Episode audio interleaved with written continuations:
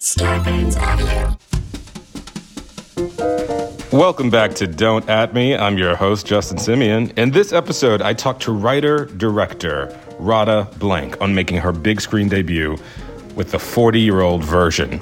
I'm I'm so grateful when I look back at all the things that uh, were a struggle for me at the time. I'm so grateful for it because it gave me a story to tell. Like I realized if I had success in theater, this movie would never exist. so, Mm. you know, Wow. thank you, white gatekeepers, for you know for keeping me out because you know I was a bitter playwright for a very long time until I figured out what to do with all of that bitterness.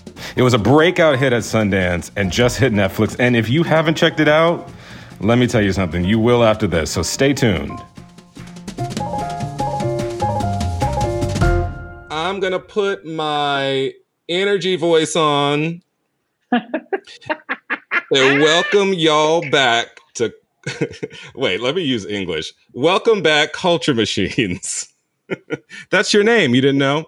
Uh, to another episode of Don't At Me. I'm your host, Justin Simien. And today I am so fucking excited to present my esteemed guest.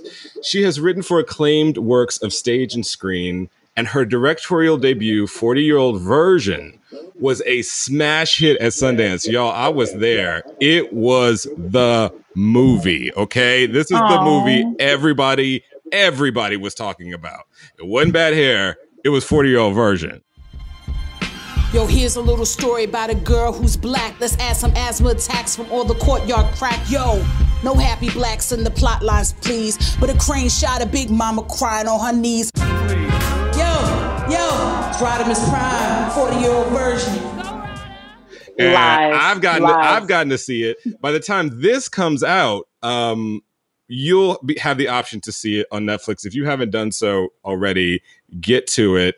It's incredible. Um, Hmm. And I get to welcome its maker, RadhaMUSPrime, aka Radha Blank, to the show. Oh, What's up, Radha? Justin, that was an amazing intro. For a second, I was like, "Who the hell are you talking about?" um, but thank you, and well, and thank you for welcoming me. I'm, I'm, you know, I was kind of dying to get invited to your podcast, and so oh, girl. this is a full circle moment. I'm excited to so have excited to you. be here. Yeah, You were like such a respite for me. Like running into you at Sundance was like, ugh, I needed that. Yeah. Like I- there was like some function. I don't even remember what it was, but I was supposed to be sponsoring it, but I technically wasn't. And I showed up looking who shot, and Radha was there, and like it was like eating bacon in a eating corner. bacon in a corner and it was like Uh-huh. we have both you know started going through the gauntlet of showing our movies and and you know um going through the process of trying to sell them and stuff and i Yeah. just saw your eyes and i was like she's gonna keep it real with me because this shit is tough it's tough Woo.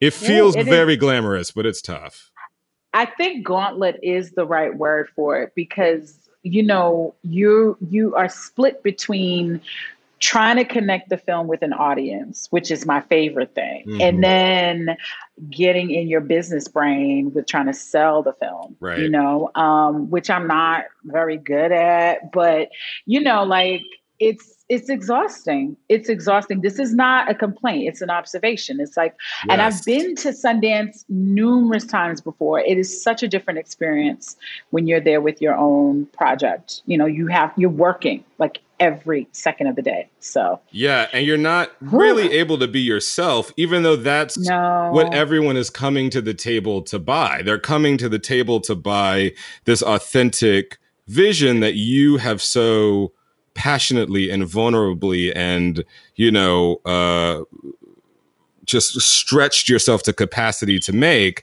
But in order to be there and sell it you can't be yourself like you can't be having real normal human reactions to things. Like you have to you have to be magnanimous and you have to be you know aloof sometimes. Or you have to you have to play. You have to play the, the role. Right. You're you're still perform you're still in performance mode. And I mean, I almost fucked up a meeting or two because I, you know, it, it's it's taking me this long to make a film, but it's also taking me a minute to learn how to be in those rooms because, you know, I I've always just been myself. Mm. And um sometimes you just have to turn it down a little bit, especially if it's the money is walking in the room. You can't be like, "Hey, bitch," you know. You have to kind of put on a smile, um, you know. And I, but I, you know, I, I, had a friend tell me years ago. You know, I was working in theater everyone knows how you know all the racial tension that's in theater all of the people who are in power tend to be white mm. and as black artists you know there's a lot of shit that frustrates you and i had a, a friend tell me put it in the work you know don't look to you know make a case with every person you you come oh. in contact with put it in the work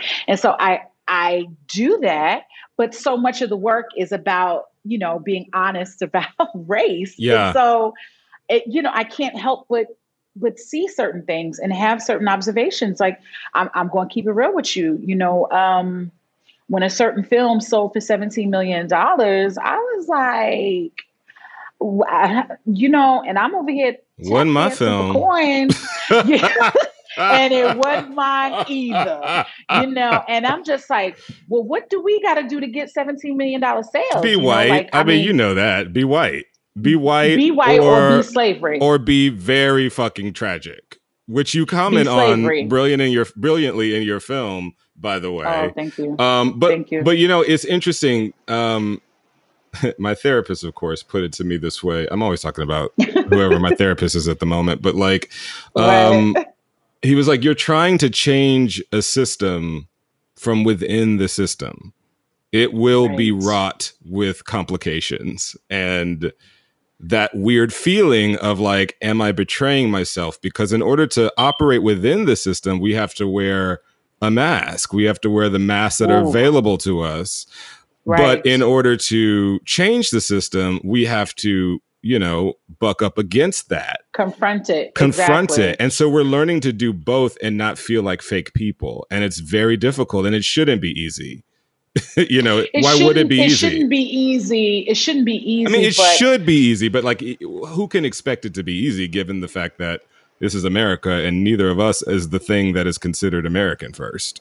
Right. And and it and it it if it wasn't a confrontation, you know, what I mean, it, mm. it's a confrontation. It's a confrontation of people who are who have been in a particular place, who've been comfortable with that power, with that position, and um, you know it's it's it's never going to be comfortable to confront that but it's like we just can't we can't take a break it's like sometimes Ugh. you just want to rest your haunches and sit down right. you know what i mean and um, i remember being at the um, palm springs uh, variety luncheon and this is not a lie i just received a wonderful award where myself and nine other directors were you know uh, identified as 10 directors to watch. Yes, Miss Palm Springs. Thank you, honey. Thank you, honey. Oh, Palm Springs is amazing. I know. I, I, need to go there and spend some real time, not just the weekend, but I'm literally walking off the stage with the award at my bust, at my bosom, like my baby, like I'm nursing it. And this white producer walks up to me and says, um, Congratulations. I think it's amazing that you're being acknowledged like this. I have this idea about the first black woman to run away, you know, to escape slavery, to become a lawyer up north. And I'm looking down at the award and I'm like, really? Like, dude, like I was I just won this shit. You know what I mean? I think it was I think I was in Sundance, but two hours. The first time I went with Dear White People, I was in Sundance mm. for maybe two hours maximum before I was sitting in front of somebody white pitching me a slave movie. I mean, it's just what is it? What is it with the slave narrative? Is it you know? Maybe it's like double double duty. It's like you know, I am invested. I'm showing by by using by choosing this kind of film. I'm showing how anti-racist I am. Mm-hmm. You know, and I'm getting behind black voices. But I'm like, I can't like how many more slave stories can we tell seriously i think like how many more i think the truth i think the truth is weirdly in the middle because it's like you know um i think part of it is that white people always approach us whether it's for ill or harm or for good or whatever you know, their intentions aside, they always approach us the way they contextualize us. So if the mm, way that you mm. contextualize mm. black people is in a context of slavery, well, then that's right. the kind of story about black people you that see through that you wanna filter tell. and that prism. Yeah. Now the fucked yeah. up thing is, is that I don't think it's possible to really be free as a Black American without confronting personally in one's life uh, slavery and the way slavery continues to affect them. Like that's an important part of it. But as a Absolutely. but as a black person, I just know that like I need many narratives to be whole. Exactly. No, we're always focusing on the same, you know, uh, 20 year span in, in, you know, in slavery. We're not talking about revolts. I don't see many films about revolts. Mhm. You know, we don't talk about it's usually- reconstruction. we don't talk about reconstruction, which I'm kind of obsessed with because, you know, reconstruction is what begat the KKK. Yep. Initially, they were just, you know, trying to unionize and they were cloaking themselves to hide from the, the bosses. Ooh, Um, I and then when that you read the story Reconstruction- pedophile, Where you been all my life? I love it. Oh no, truth. I'm obsessed. I'm obsessed with Reconstruction because it is the turning point. It's like the minute we were free, that's when like that's Yes. when the, I guess the gated community was born. That's when You know all hell mean? broke loose, man. Exactly, exactly. All of those fears and fantasies about like what we would do to them. And and I think a lot of white folks still walk around with that. You know, um, someone told me that um, someone white told me that when um, white people cross the street when black people approaching, it's not just that they think, oh, they're going to get mugged. They think it's retribution time. You know, that- Mm. that we are walking around thinking about slavery 24 7 and that one day we're just going to pop off. You know what I'm saying? It's Like, because they're projecting their guilt onto us. yes, yes, I Their- think so. Their unexpressed, Absolutely. unfelt guilt. I mean, psychologically speaking, that's what people do. And that's what they're Mm. doing to us, you know, on the whole. Um, Mm. Now I'm gonna take this moment of wokeness. Uh, I'm, gonna pause it. I'm gonna pause it for a second because we we, ha- we have a piece of uh, Don't Abby that's becoming one of my favorite parts, which is where various people from the culture machine community um, ask for advice. You know, to me, like, Mhm. what's the point of doing this shit if it's not about giving more people like me access to systems that normally they didn't get? So that's a big part of what we do at Culture Machine. If you want to ask a question to me and my guests, uh, find us at Culture Community on Facebook. You can also um, hit us up uh, at the Culture Machine Co. Instagram page. Um, just be up in there, y'all, and we'll find you. Mm. Um, all right, so Brendan, what you got? All right, I have a question from uh, one of our top culture machines, Delisa McGregor, who's always asking great questions.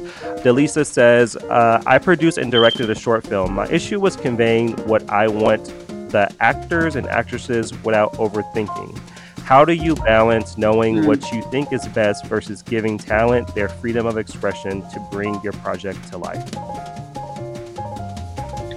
That is a great It's question. a great question. Yeah, what do you think? That is a really well, you know, um, I have to say I wasn't trained uh, in filmmaking and directing film. My training came from working in um, after school programs Mm. with you know a certain dynamic of people who were considered uh, quote unquote unprofessional you know non-professional actors and sometimes immigrant communities of people who were formerly incarcerated and so my job at that time was to pull performance and story out of people who didn't normally do that. And so I would take a lot, I would ask a lot of questions of them and encourage them to ask a lot of questions of me around the text so that they could take ownership of it. I mean, just in terms of my film, you know, um, Oswin Benjamin, who plays D in the film, um, he's kind of like not very verbal. He speaks with, you know, his music and his gestures and stuff like that. And, you know, Oswin has never acted before, you know, and I, I'm, I'm still kind of blown away by his performance, but he's never Mhm. acted Wow, that's amazing. You know and but the beauty in that is that i'm not a professional actor either. And so we both were kind of like raw when we would come to a scene. And there was all of this backstory you know uh, uh, there's all of this mystery i should say about the character. And i don't feel it was my job to fill in those blanks Mm. you know because i want him to own every decision that he makes you know from the world he's creating around the character. So to me my job as a, a person who writes and directs is to like give them the script and um, you know the ending is the gps but but to know that they're going to get there and then to trust i'm hiring a person who can you know their interpretation is going to elevate the character in a way that i just can't and maybe can't even articulate Mm. so it, it, it to me it's about relenting and Mm. looking at my actors as my co-authors you know like there's not a lot of improvisation you know but there are moments that come raw from the actor. And all I do is if that is what I need, like how do we harness that? How do we revisit that if we're doing several takes? Um, if it's if it's a little off, I just ask them questions about what do you think the intention is. So it's this ongoing conversation. For me, I like a lot of rehearsals before we get on set, so that Mm. when we're on set, it's theirs. There's no there's no it's already baked in. There's no there might be a couple of adjustments here and there. Um, but yeah, for me, it's about seeing the actors as co-authors and giving them ownership of the role.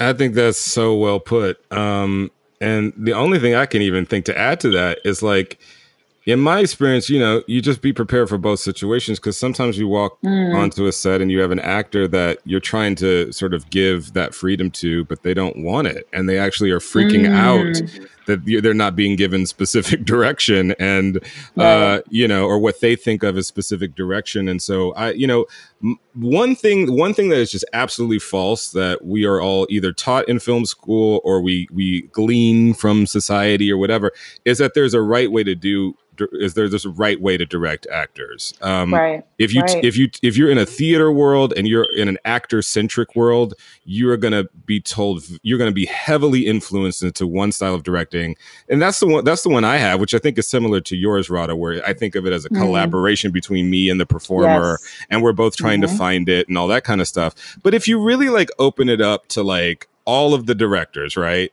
when you find out Mhm. when you watch a documentary and you find out how steven spielberg directs versus how stanley kubrick directs versus how brian de palma directs versus how spike lee Right. directs none of them direct the same way and all of them no. achieve you know results that clearly uh, have worked and so right. it's really about building your personal toolkit um, Mm. through trial and error and through experience and through training. And frankly, you know, I learned storytelling through theater. You learned it through, you know, working in the community. Both of those Mhm. things are extremely fucking valid ways to learn how to do this craft. Just because you didn't go to film school, you didn't read this book or that book, you know, th- this idea that you were somehow unprepared uh, is Right. bullshit. You lived life.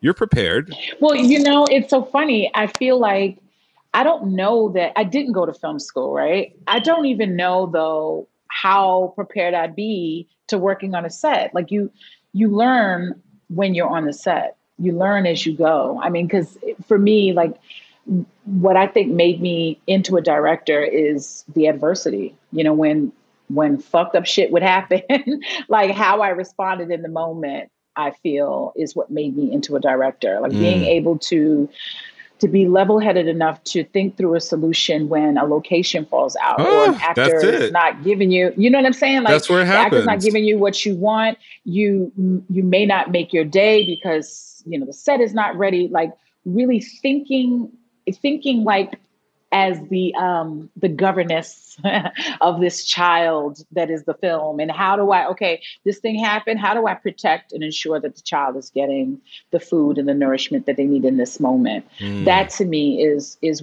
where i learned how to direct you know because i've had i was with the script for a number of years and i you know went to the labs and i did this stuff but really nothing compares to being on the set and learning in that moment. You know what i mean? Absolutely, because like you can plan the most intricate shot and it could Mm. be fucking brilliant and you execute it and it in no way, shape, or form works in the scene. Or you could show you could show up and the location falls through, or one of the actors has COVID, or insert literally any crazy fucking thing you can imagine. anything. It- and weather. Weather, weather temper I mean, tantrums, personality disorders, your Right. personality disorders. I remember one time I was on Viibryd, right, which is for depression, and Viibryd is one of those Mm. um those uh uh you know depression medications where if you miss it like your whole body like starts to Oh, shit. buckle, you know, like you're not in reality. Ooh. And there are a number of times when I realize that like I'm on set and it's like 10:30 and we just started shooting and I have not taken my Viibryd and the closest one is like at my house, which is actually like 40 minutes away. Like, you know, mm. what do you do then, motherfucker? You know, it's like right, that's- right. that's when you realize what kind of director you are and what your style is. It actually isn't what you plan; it's what you do when Right. when things fucking happen. when shit goes bad. Yeah.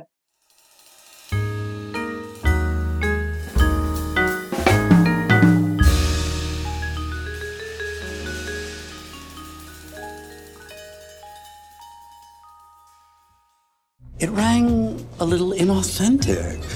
I asked myself, did a black person really write this? This some fucking bullshit. Bullshit. Think about me doing hip hop. Doing what to it? I want to make a mixtape about the 40 year old woman's point of view. Why my skin so dry? Why am I yawning right now? Why them AARP niggas sending shit to my house? This is 40. Let me tell you, was there any fear that you had uh, moving into not only your feature directorial debut, but directing yourself in the center of that thing? Yeah, yeah. I mean, my my concern was I'm just a person, and um, we probably come from the same tribe. Where it's like a million things are racing through my head at the same time at any given moment, and my fear was that I wouldn't be present for my scene Mm. partner. Mhm. Um, and it's funny because Clark Johnson was one of my advisors at Sundance, and he's a person who is in a lot of the stuff that he directs and you know for TV and Mm. stuff. And he was like, just just try to be a generous scene partner. And that's what I kept thinking of is like, you know, for this moment, director, I'm sorry, I need the actor to kind of step in and take and take over the scene. And you know, I'm playing myself. I'm playing a version of myself. So like, you know what I mean? It's Mhm. not like I'm playing uh, a, a a widow in Flint, Michigan, with three children. You know, like I'm I'm I'm playing in my own world. So I, that was a safety net for me. But I, I was I was scared. I wa- I was nervous about that, and I was nervous about people, you know, not taking the film seriously. and maybe thinking that Mm. I need I wanted the film to be a ve- vehicle for me as an actor when really I'm not an actor and I don't plan on acting. Um, I just, you know, it's an excuse to celebrate the legacy of my my parents as black artists. And I'm kind of obsessed with mockumentaries, you know, where Mm. uh, people are doing send ups of themselves, you know. So um but I was nervous that, you know, when I get out of the scene, is this person going to hear me in the same way that they did before we started shooting?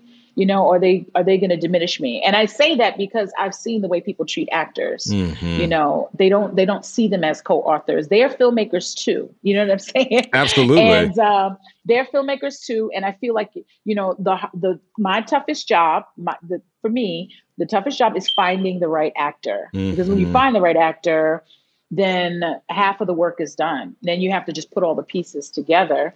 Um, but yeah, I was I was intimidated by that, and then it took maybe a day or two of being on set, and then finally, like there was a day where I was in almost none of the scenes, and that was just it was just a relief, you know. And I got to kind of step into this role and be a hundred percent present for the actors Mm. um, and then go back to my 75% when I, when I was back in the scenes. But you know, I, I don't think I made a perfect film. I think I made a film that is perfectly me and, and honest and, and authentic to the kind of stories I want to tell.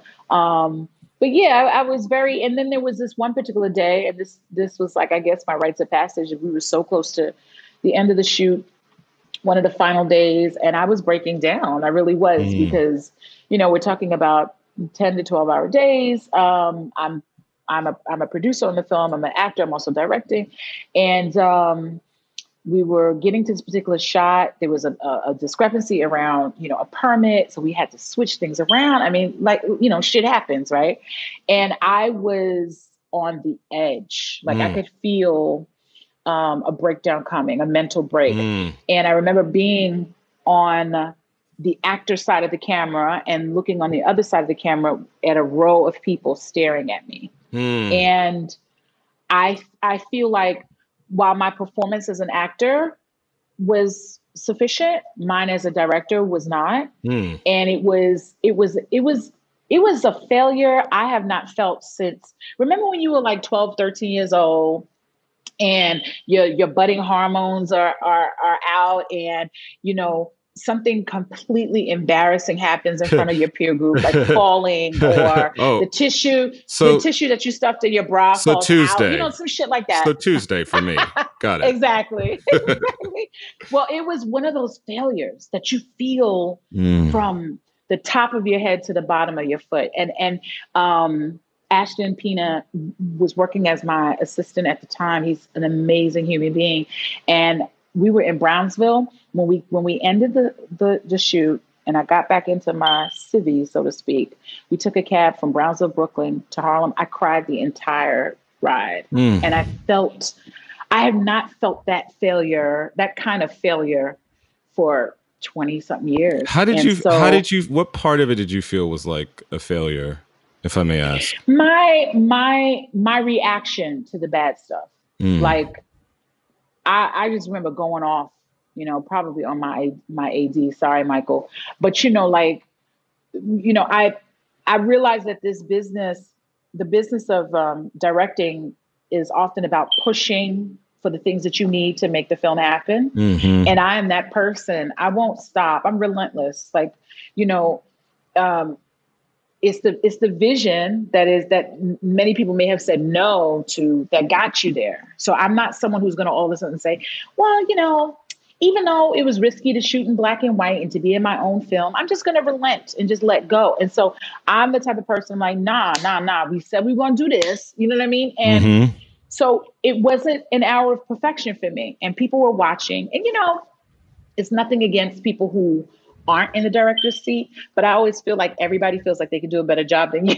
Uh-huh. and so they're watching you, they're watching you with that look like, mm-hmm, see, shit. Well, look, Uh, I- who told her? I want to Mhm. offer some unsolicited advice and perspective on this. Okay. First Okay. of all, it is it's to me the most fucked up thing about America and institutions, all this shit, is that like black people in particular, and you just you can add things to that, like woman or gay or whatever. You can add things to black. Mhm. Um, and the more things you add, the worse this part is. But like we are sort of taught to be embarrassed of our natural selves.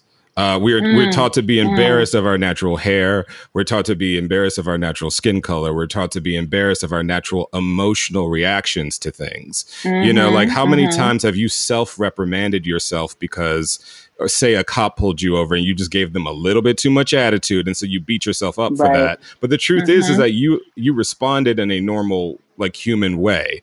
And the fucked up part of it is, is that our white brothers and sisters they don't receive that message at the same Oh, volume. Not at all. so, you know, not at all. I think all women receive a similar message, but if you're not black, it's not at the same volume. And if you're a white man, that behavior is actually seen as heroic. It is championed. It is often it's passion. it's passion. it, it is talked Right. about in a Q&A with, you know, reverence and respect and man, he did what needed to be done. My favorite Right. story, my favorite story about Stanley Kubrick was that he was still early in his career. He wasn't Mm-hmm. Stanley Kubrick yet. And um, I think this is the film Killer's Kiss, I think, or The Killing. This is The Mm. Killing.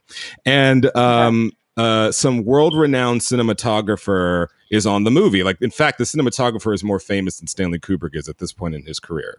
And Stanley Wow. Kubrick, who is a photographer, you know, sets up this very intricate shot. He says, I want the dolly here. I want this lens. I want this camera angle. I want us to move here, here, here, and here. He couldn't have been more clear. He leaves and he comes Mm. back, and the entire shot is like you know f- several feet away from the actors and he's like what Mm. and he's he, he confronts this very big shot braggadocious cinematographer and he says what are you doing this isn't at all how I asked you to set it up. And talking down to Stanley, because at this time, most directors aren't as photographically sophisticated. And so this, Right. this cinematographer talks down to Stanley Kubrick and he says, um, Well, actually, I'm giving you the exact same coverage that you need. This is just easier for me to be far away and zoom in to the, to get the same coverage.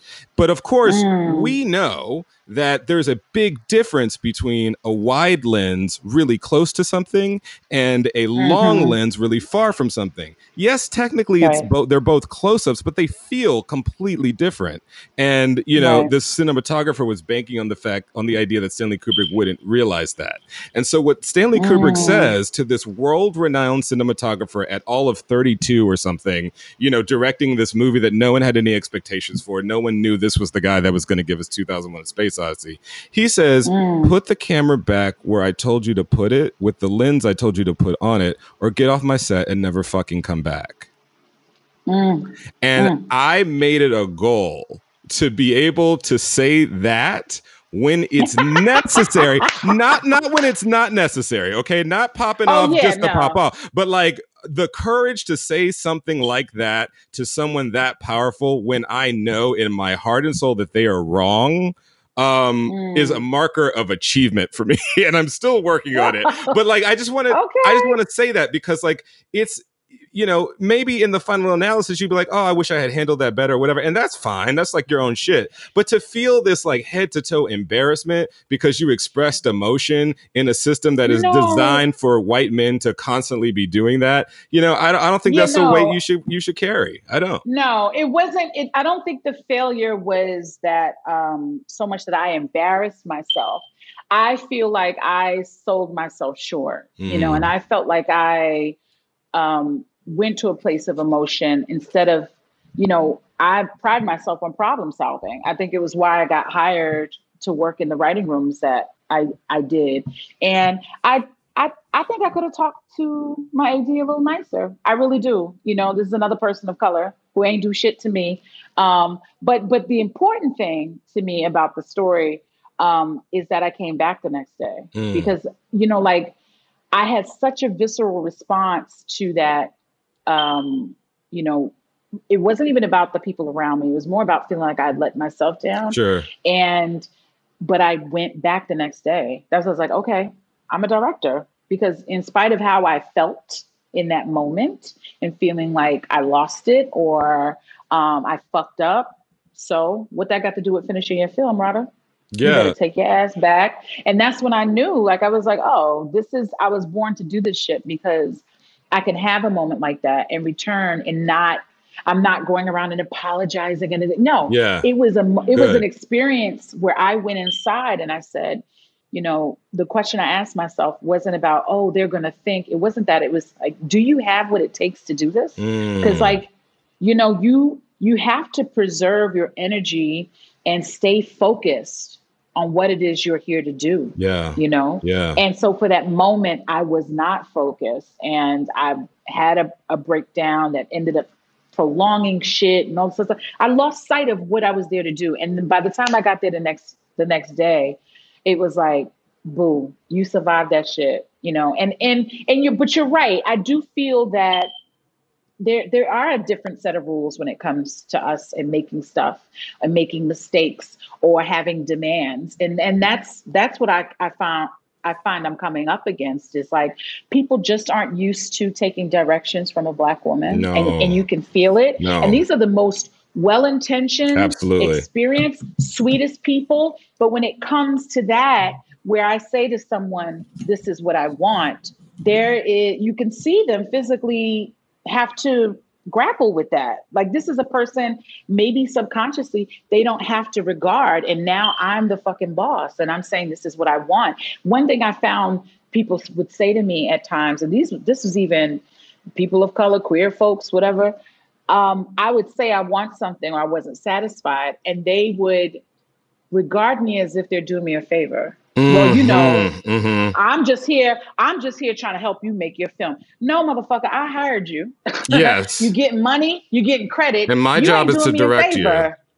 Exactly. And so, you know, like it, it's not about power tripping. It's about somebody has to lead. And that is my role. Yeah. And so if, if if I'm leading and I say I need XYZ, you know, please don't then grapple with whether or not I deserve X, Y, and Z. yeah I'm saying I can see people have that moment in their head where they go, "What is God? She wants so much. She's so demanding."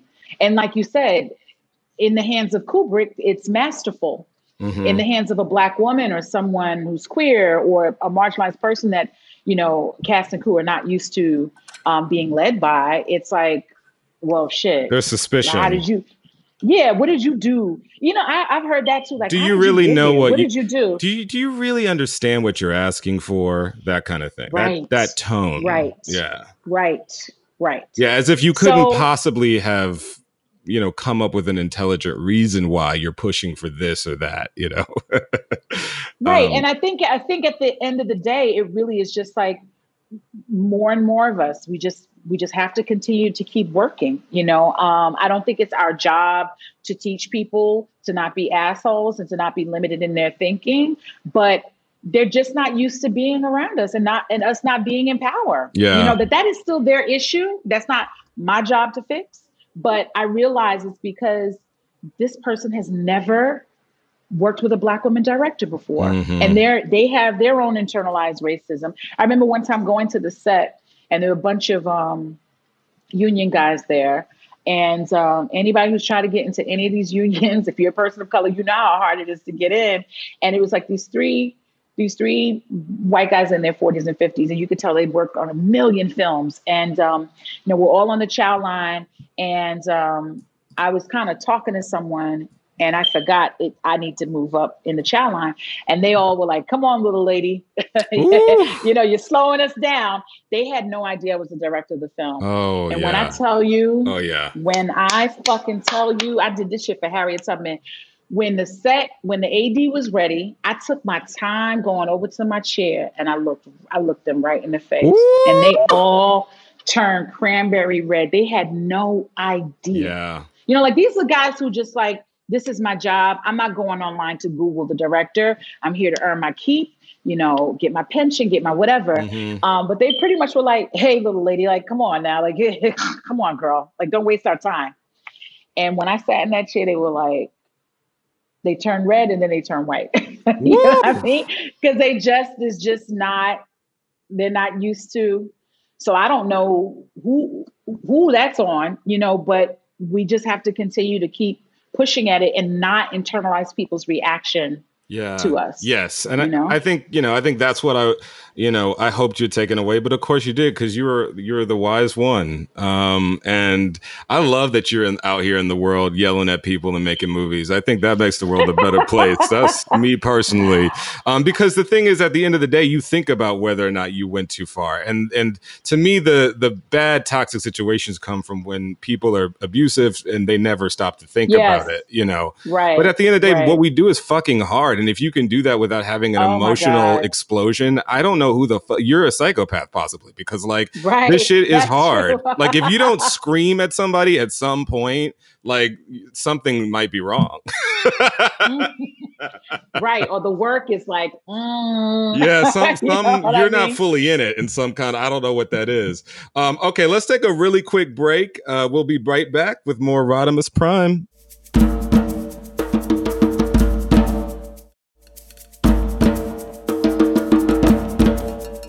All right, we're back, and uh, this is a, a cool segment, uh, in my opinion. I think it's called "Add Mhm. Someone." Um, Yeah. Radha, who's uh, you know a creative or somebody out there that's doing something that you want to shine some light on? I would love to shine light on Miss Daisha Broadway. Mm. She's an editor who, you know, I worked um, tirelessly with Rob Wilson on the first cut of the film, and he did some amazing things. Um, but after we got acquired, you know, we all agreed it'd be good to have a, a fresh eye on the project. And um, she she's been working for a couple of years on TV. I believe that my film is the first film that she came in to kind of cut on, but she's just she's an amazing person, and I feel like, you know, something about working with a black woman editor, I can't explain it. It just it's a delight, especially in a pandemic Mm. um, where black people are getting killed by cops every day, and you have to finish your film. And sometimes we would just we would, we were working remotely, and I would just be like, "Girl," and she go, "Girl," and you know, it's just this You know what I mean? Yes, Where I we do. either going to take a pause or we're going to come back together at some point, but we need a break because being black in this day in life is just fucking hard. And so I appreciate her for getting that, but also she's just an an awesome young artist, you know. Um, so I'm shouting out um, Daisha Broadway. I love that. And and yeah, that is the Mhm. nice thing about when you get to work with black people is they understand, you know, some things are traumatic for black people that I think maybe slip under other people's radars. Um and that also is exhausting to explain. Um now one thing you said before is putting yourself in the story was about honoring um you know the legacy of your parents you've talked about being raised by a cinephile and sort of having this um, artistic understanding of your place in the world at a very young age. And I just wondered if you would talk about that. Yeah, well, you know, creating art was play in our household. Um, I grew up in Williamsburg, Brooklyn, if you can believe it, um, in a brownstone. Wow. But in an, and you know, yes, Yeah. that's why I don't go there anymore because it's very depressing. it's but very different. I grew up.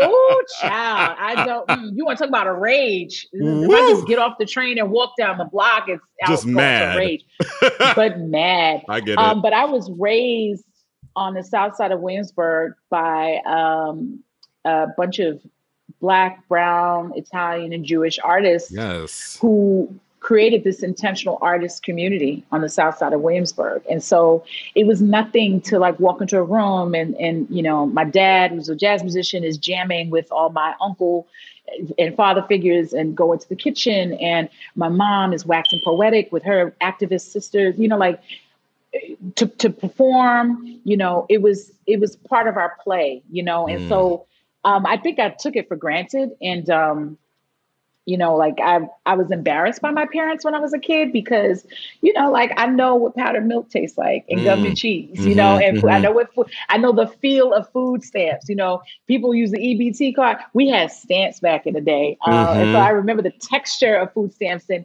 and grappling with you know the embarrassment of having to use them at the corner store so you know a- as a child especially going into my preteens i was embarrassed to be the child of artists Mm. um, not realizing that the whole time they were laying the foundation for what is you know my career and my my storytelling you know? And so it was a it was a really rich we had nothing. Like we had nothing. Like we really struggled as a family but all of my childhood friends are my now my best friends as adults.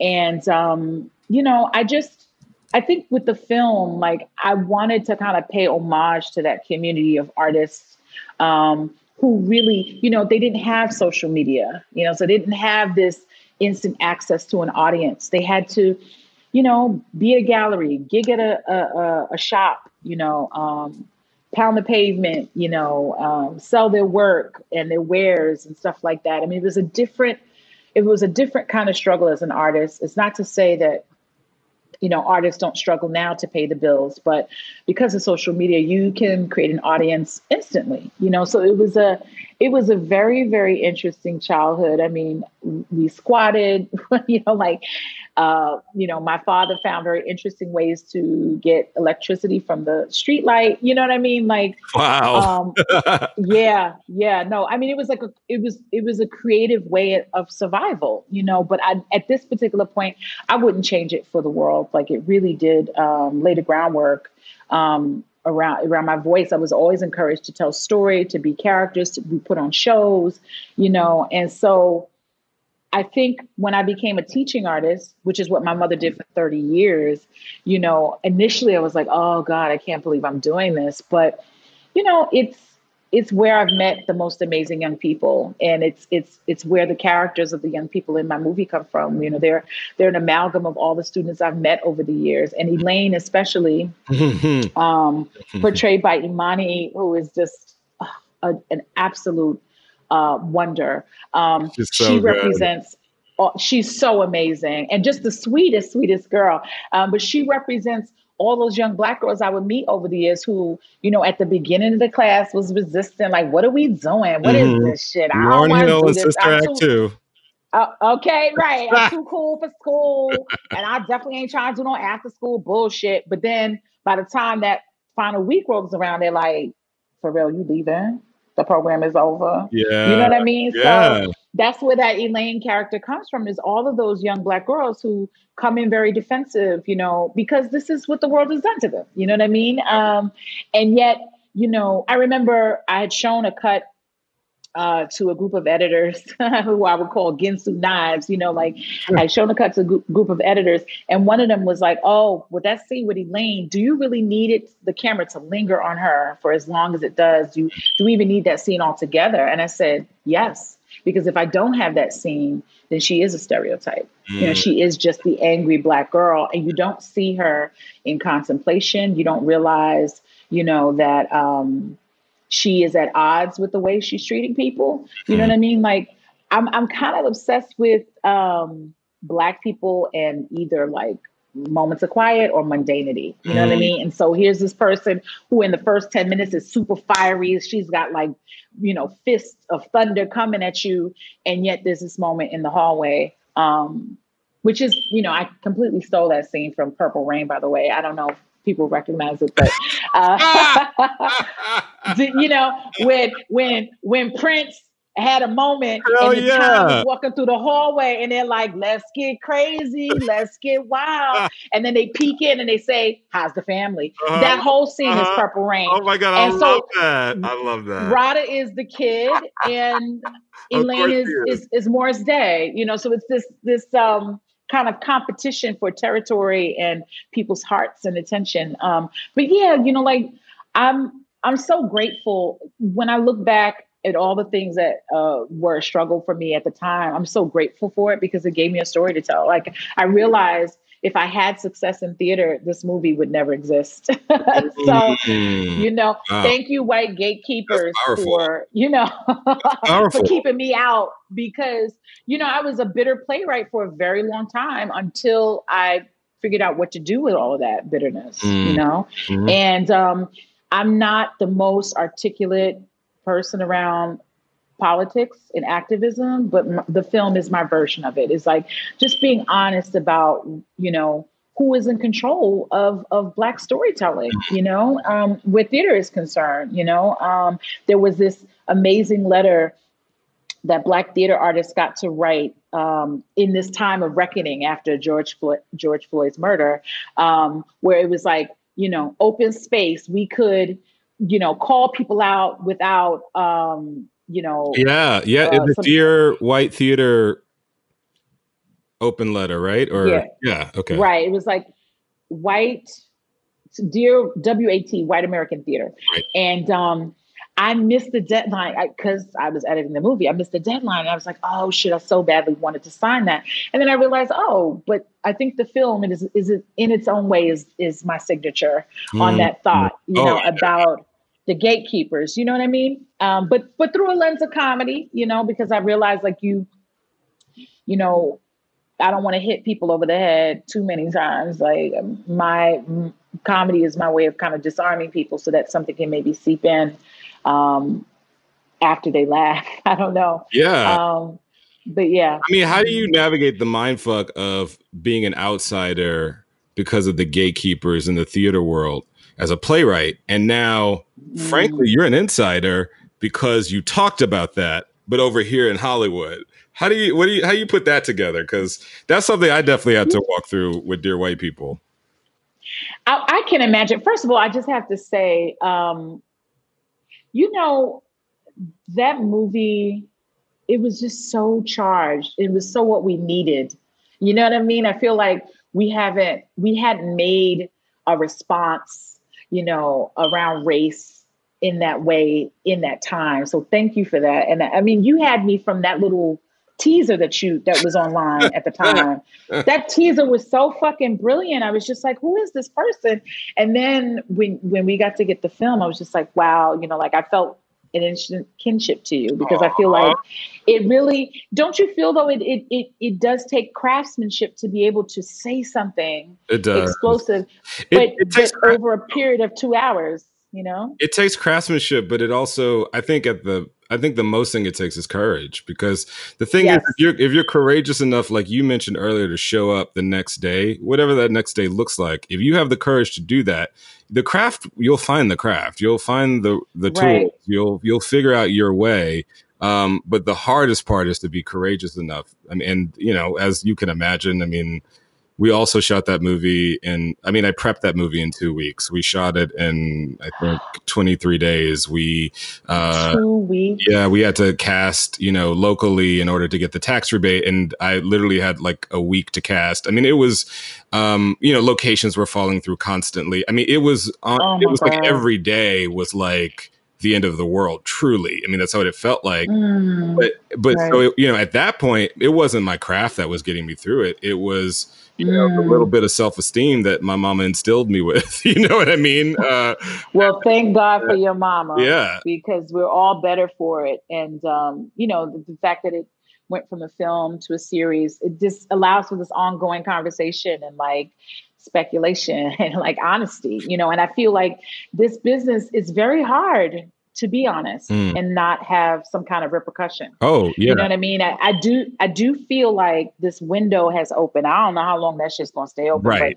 but because of George Floyd's death, people are like, oh my God, am I racist? Like, call me out, tell me, let's correct this. Uh, You know, even if it's if it's fleeting, like there's this thing is open. I don't know how much longer it's gonna be open. And so it makes me i feel it closing shut it makes me cons- every day Huh? i hear it i feel the door closing shut just a little bit more each day yeah. unfortunately Well, it makes me it makes me wonder, you know, sometimes I wonder if there is a place I'm hoping that there is a place for me to continue to be my authentic self as an artist and not just challenge through my work because that's never going to be enough for me. Like mm-hmm. I have to be able to say this is racist out of my mouth, not just a character. Because I feel like we've done that. We we we we've had to hide behind the character who's on a pedestal because if we set it to a real studio head, we may not work again. Mhm. You know what I'm saying?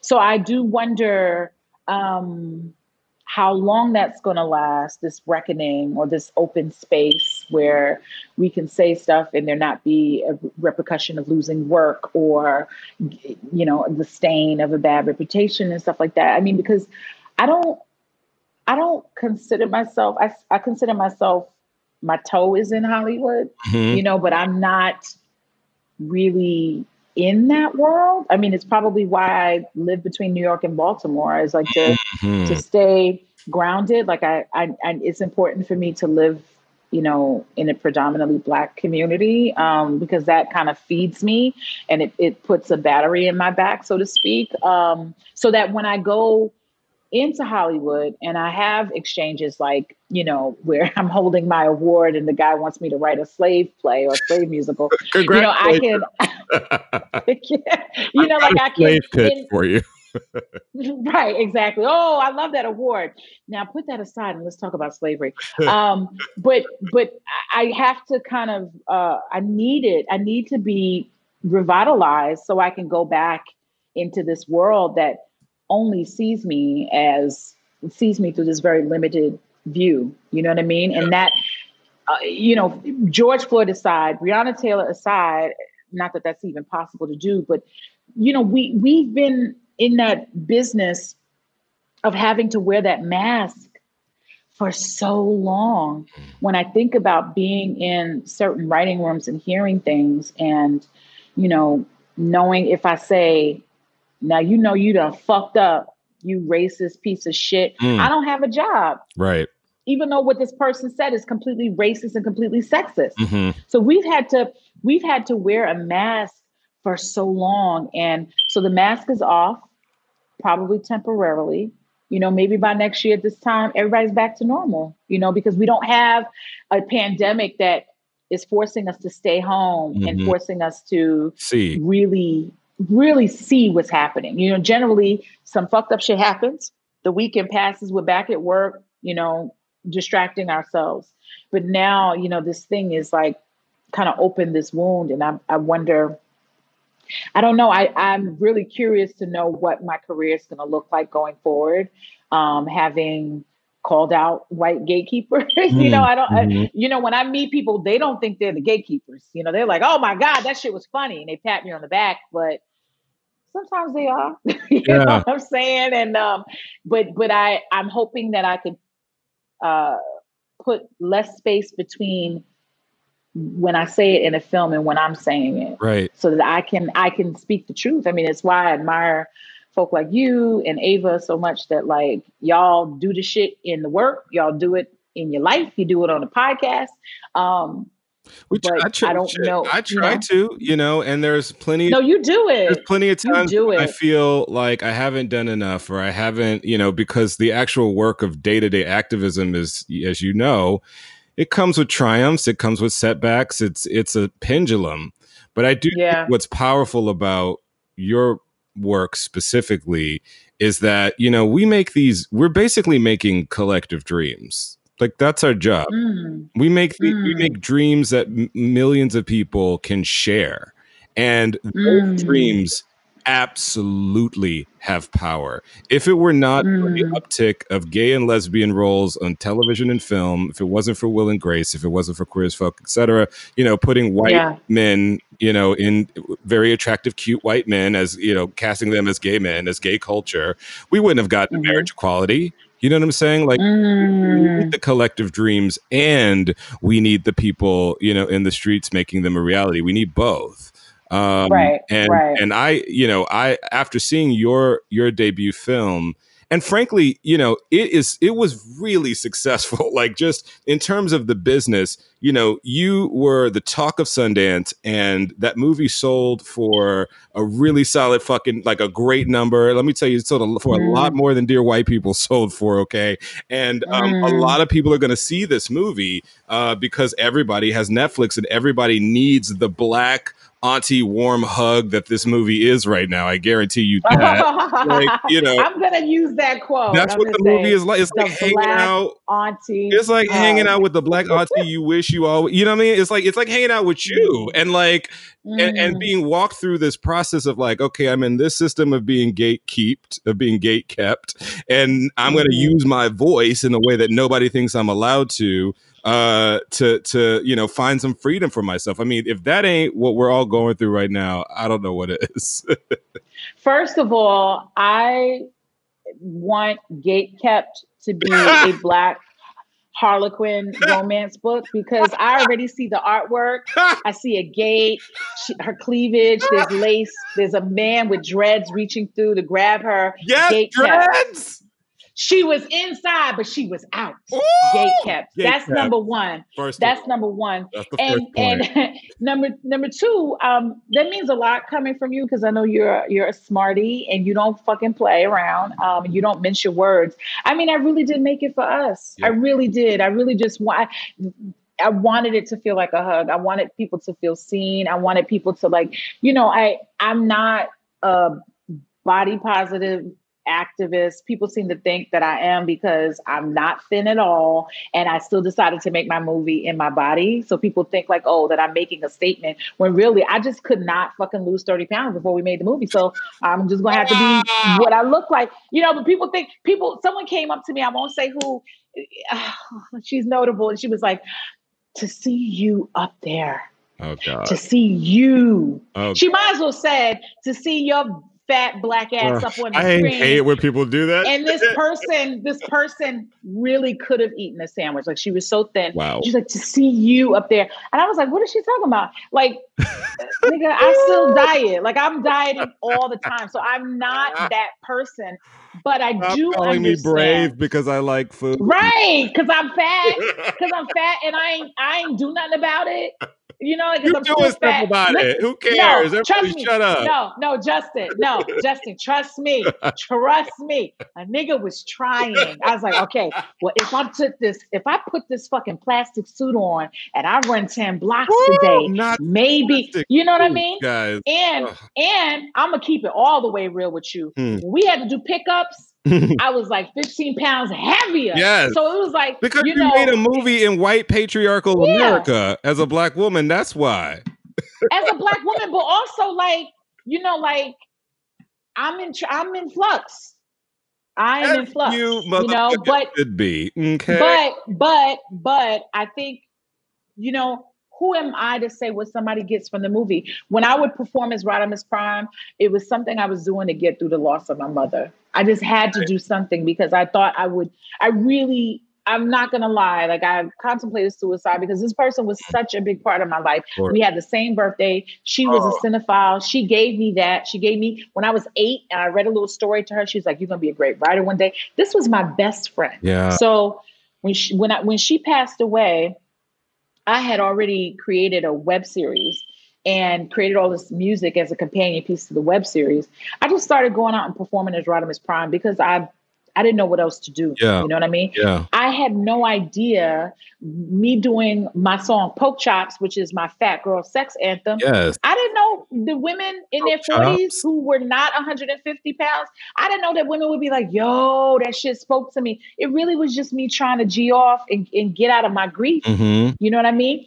And so it's the same thing with the film. It's like, you know, if someone watches this shit and goes, oh my God, you know, it means a lot to me that this woman who is uh, called plus size, full figure, whatever the fuck you want to call it, that this young man has this affection towards her. Oh, like I needed to see that. I needed to see that. Love. I needed to see him pulling her into the cipher, pulling her to the battle, you know, making this investment in this person because, you know, like think about it. That scene where he go where she goes to rhyme, Mm-hmm. before she before she rhymes, he's not she's not appealing to him. Mm. He sees beauty from a different side of her, you know. So if someone sees that and it encourages them to, you know, go after someone who, you know, is in, from a different uh, plane aesthetically, or to have an affair with someone young, or to have sex in your sixties, who am I to say they shouldn't be inspired by it? You know, it's it's one of those things where you you have to let go and relent and let the film be what it's going to be in the world. But I resisted that. I, people were like, "Girl, we needed a a plus size." I said, "Plus size, bitch, I ain't plus." You know, like that. I was getting real defensive and shit Well, that's because what I'm. it's this thing. Well, that's what I'm Uh-huh. saying. That's what I'm saying too. Because Radha, it, I'm not playing with you. Three years went by after Sundance Uh-huh. before I walked past a poster of Dear White People and felt anything related to Pride that I had actually made that Mm. movie. And what I what I Mm. have the lesson that I am continuing to learn is that like you didn't just confront the gatekeepers with this film. There is now a hole in the gate that is the size of your Wow. movie and all of the people who connect with you through this movie. And I already know from being on the ground at Sundance that like when this thing drops on Netflix, you are suddenly going to have a million people, um, a million people, millions of people, frankly, um, behind you. And Mm. now there's no that you have a the whole gate ain't down okay? But there's a 40 year old version side and and its fan base size hole in that motherfucking gate that you get to walk through anytime you want to because the people who are here for it are here for you. They're not here for the system. They're not here for the same shit again. They're here for Radha Blank's narrative and they're here for her voice and they're here for what she has to say and what she has to bring. And you and those people have power now. Mm, mm. Miss Radha, I could talk to you all day, ma'am, but Oh yes, this is church. we've come to the end, sadly, of oh, at least this session of us talking right. publicly. Um, Yeah. I look forward to having many more, though. Personally, uh, on Ringer for the podcast, just cause I, I adore you. I adore your spirit. Oh, I feel the same. We are we're family. You I- know, like I, I can't tell you honestly, like you don't even know. You don't even know, and I haven't even been able to articulate it yet to you.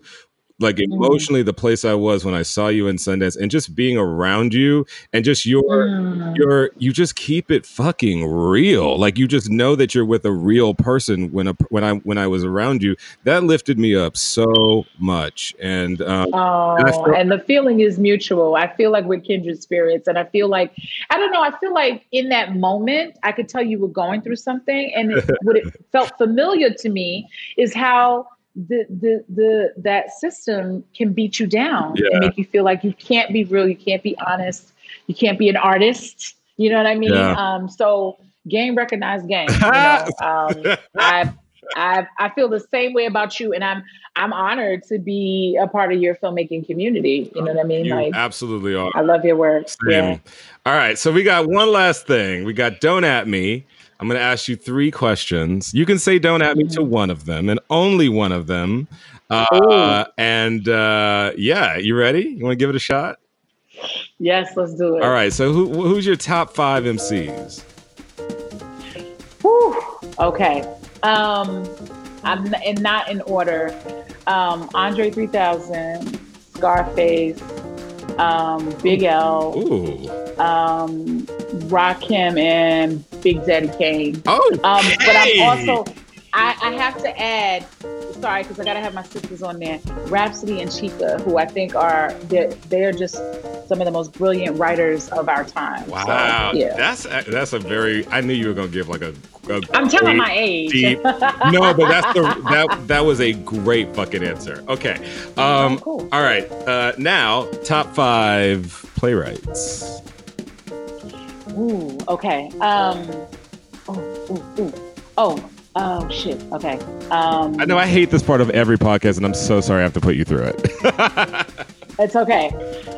I like Keith listening to Joseph it. Atkins. Yeah, Keith Josef Adkins. Okay. Um, um, John Patrick Shanley. Okay. Oh shit. Yeah. Kenneth the children. Kenneth Lonergan. Okay. Kenneth. Lonergan. Um, Wow. Lynn. Um, Lynn Nottage. Sorry. All right. Oh, um, uh, what? Oh God, she just made some crumbs from the table of joy. Uh, by the way, introduced uh, meet Vera Starks. I mean, she's just an amazing playwright. So John Patrick Shanley, Okay. Lynn Nottage, Nottage. Right. Kenneth Lonergan, Keith Josef Adkins, and Tracey Scott Wilson. Y'all, Rhonda out here favorite. giving y'all the tea. Notice she did not say William Shakespeare or, uh, No, you know, no, all these people are still alive. So these are people yes, you're gonna have to go Google. You're gonna have to Google these people, children. But I think you should do so. All right. So, final question.